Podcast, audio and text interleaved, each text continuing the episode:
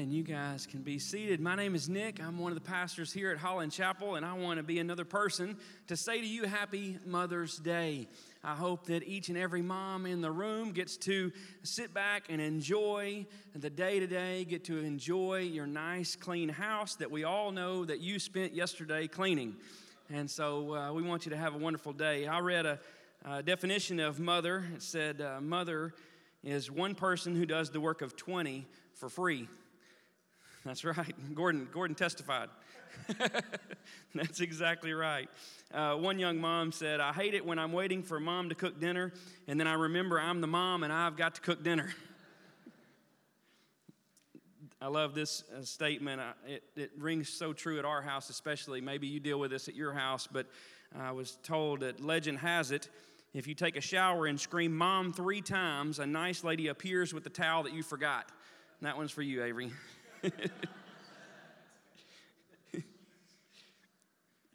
Moms have amazing abilities. Uh, they, uh, she can hear a sneeze through closed doors in the middle of the night, three bedrooms away, while her husband sleeps snoring next to her. But she could hear it all the way on the other ha- end of the house. Uh, one mom said, I don't want to sleep like a baby, I just want to sleep like my husband.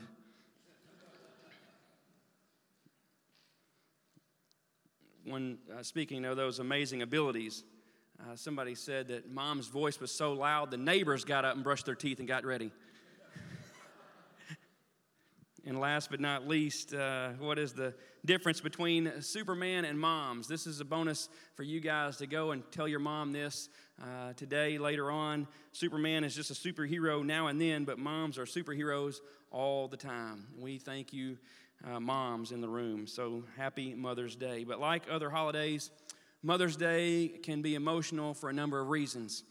Uh, many in our church family are in difficult seasons of life right now. In fact, dealing with health concerns specifically related to their moms. And so we ask that you uh, pray for those, especially pray for the Wright family. Miss Charsa lost her mom on Friday, on Mother's Day weekend.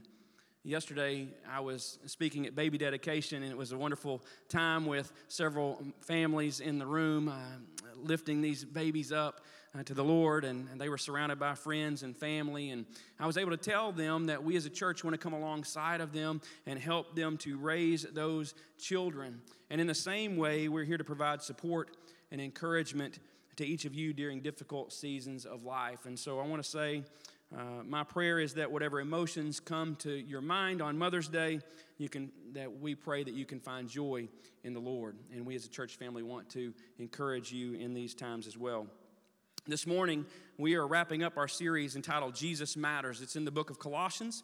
We've gone through the book of Colossians in four weeks. Uh, week number one, we looked at this, uh, the topic of Jesus and just the supremacy of Christ and why he and he alone matters. And then in week two, we talked about how he matters in our daily lives, the choices that we make, the challenge to run from sin and pursue righteousness. And last week, Pastor Todd uh, talked to us about our work and how Jesus matters in our work and how we're to be reminded that we're working for God and not for men and to do our best no matter what our job is. Today, we're going to talk about the topic that Jesus matters when it comes to our words. So, if you would open your Bibles to Colossians chapter 4, we're going to talk about words today. And what I love about this series is that each of these topics uh, is completely relevant to everyone. Everything that we've talked about, from our attitude to our work ethic and now to our words, uh, there's no week that you could tune out and say, well, that one doesn't apply to me. Because uh, just like Paul was talking to the church at Colossae, he's speaking to us on each and every one of these topics uh, in the book of Colossians. Uh, some people in this room are talkers, like myself. I can't stand silence. We, uh, if I'm in a room and it gets quiet, I have to speak and fill that void. Others in the room are kind of quiet, and you pick and choose your times to speak wisely. But even for the quiet person in the room, your words matter. They can build up or they can tear down. They can help people find Jesus or they may turn people away from Jesus. Remember, Paul's writing to a group of believers here, and he's challenging them and us to make Jesus the cornerstone, the foundation of everything that we do. In chapter 2, verse 7, he said, Let your roots grow down into him, and let your lives be built on him. Paul is saying that in everything we do in every area of our life, our conduct, our, our speech, our work, our workplace, that it all should be founded on Jesus. And let everything that we do reflect that Jesus matters. He reminds in uh, chapter 2 that who they were without Christ. And it's good for all of us to remember that. Keaton spoke to that this morning. Paul tells the, the church there that they were dead because of their sins. And I think that it's so important for us to remember that because that is the motivation for us to live for Him. That's seeing what Jesus Christ has done for us, that we were once dead and now we're alive in Him, should spur us on and should motivate us to let Him be the foundation of our lives. He instructs the church there how to live out their new life in Christ. And then that new life obviously revolves around relationships. And so in chapter 3, he begins to talk relationally about how we interact with other people in our lives. In chapter 3, he teaches on how Jesus matters in those relationships with husbands and wives and children and employees and employers. And he closes out this list of relationships with where we begin today in Colossians chapter 4, verse 5. So if you would look at look with me at Colossians uh, chapter 4, verse 5, and Paul wraps up this list of relationships that we have uh, in our lives and how we have to um, use those opportunities to tell folks that Jesus matters. Verse 5 says this Live wisely among those who are not believers and make the most of every opportunity. Live wisely among those who are not believers and make the most of every opportunity. He adds unbelievers to this list of relationships that we interact with on a regular basis. Paul assumes that these believers in this church here, they're going to be involved in their community. They're going to be interacting with unbelievers everywhere they go. In other words, much of their lives would, would revolve around relationships found outside the church. It should sound familiar to us. Just think about where you were at yesterday, where you were at last week, or maybe even last weekend, and think about school, sporting events, at the gym working out, uh, your workplace, Walmart, the restaurants that you go to. We interact with unbelievers everywhere we go. And Jesus matters in all of those places. And so Paul says, live wisely among those who are not believers. So as we're out in the world, live wisely, making the most of every opportunity. We interact with people in those areas and in those relationships with our words. And so he goes on in verse 6. And he says, Let your conversation be gracious and attractive, so that you will have the right response for everyone. Gracious and attractive. Does that describe your words last week? Are those your words? Maybe they weren't even your words this morning. Are you kind? Are your words harsh? Are they demanding? Maybe they're vulgar. Maybe they're filled with gossip. Paul says that our words should be gracious and attractive. He says that when we're out there in the world among unbelievers, to take advantage of every opportunity. Now, when you take advantage of an opportunity, there's a purpose in that. So, what's the purpose? Why are we taking advantage of every opportunity? The, the purpose is to demonstrate that Jesus matters, and we do that with our words. It's to preserve the message of Jesus. The, the translation that you're reading this morning, another translation of God's word, might say in that uh, verse 6 to let your conversations be seasoned with salt. It's a little different than gracious and attractive, but it means it means the same thing seasoned with salt. If you're at the table at the restaurant this afternoon and they put a basket of chips down in front of you or whatever your plate looks like, the chances are you're going to reach for that salt shaker and you're going to pour it on there because it tastes good. It helps to uh, bring out the flavor, it helps to make it taste good. When your words are seasoned with salt, they're good to hear. A lot different than maybe some of the words that we said last week. When your words are seasoned with salt, they're uplifting, they're helpful, they're encouraging. We're going to begin a series in Proverbs uh, in the next few weeks, and there's a proverb, uh, verse chapter 16, verse 24. And it says, "Kind words are like honey, sweet to the soul and healthy for the body." It's important to note here that Paul's not talking about masking the truth or just flattering people all the time or ignoring sin, but he's talking about being kind and gracious no matter what the subject is in the words that we say. in other words, let grace be the salt in your words. Give people the benefit of the doubt. Respond, don't react. Remember that you're not perfect either. If we just take a step back, a lot of times, I know in my life, I, I might snap, I might say something, I might say some harsh words, and if I would just stop and think, I would realize I've done the exact same thing before. So let grace be the salt in your words. Another use of salt is as a preservative. Egyptians, like they did in many other cases, they were the first to realize this about salt. They uh, realized that sodium draws out uh, the bacteria causing moisture from foods. I've, told, I've been told it draws out moisture out of your electronic devices too, but it's never worked for me.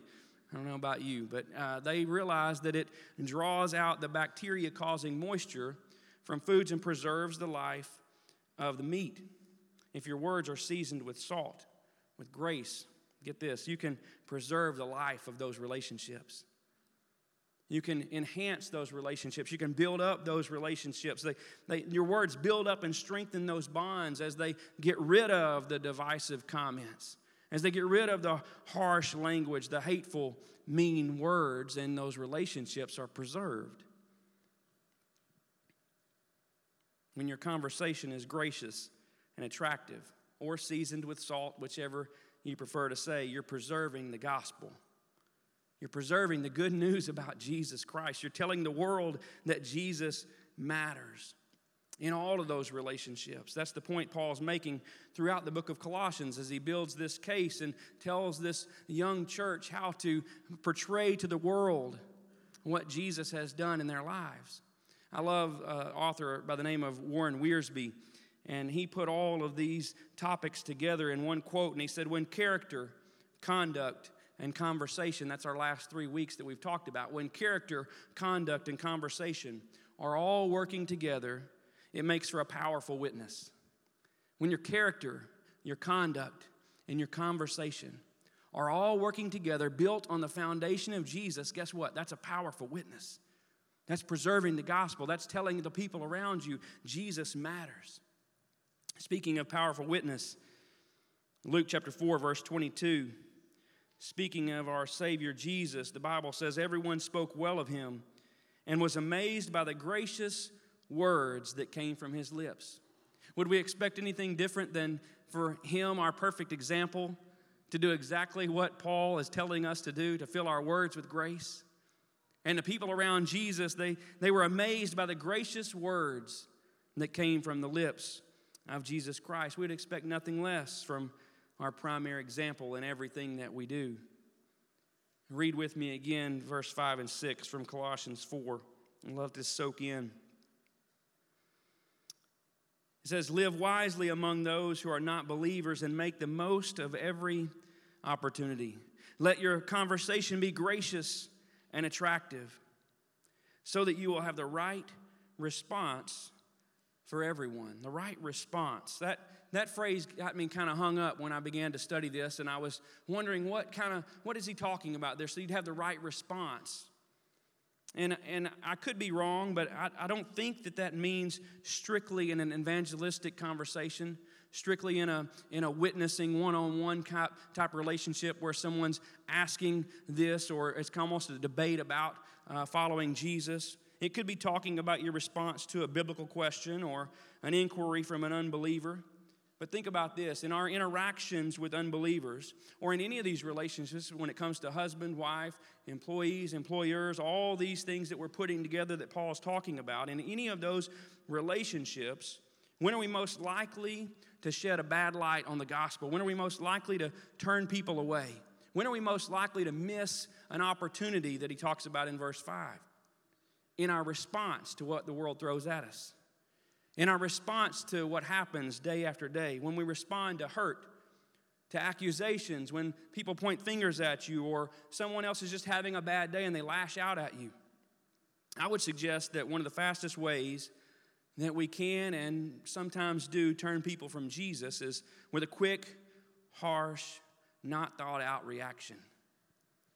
And so I think Paul here is telling us to take advantage of every opportunity, to let our words be filled with uh, salt and grace, so that when the world throws those things at us, we don't lose all testimony with a quick reaction.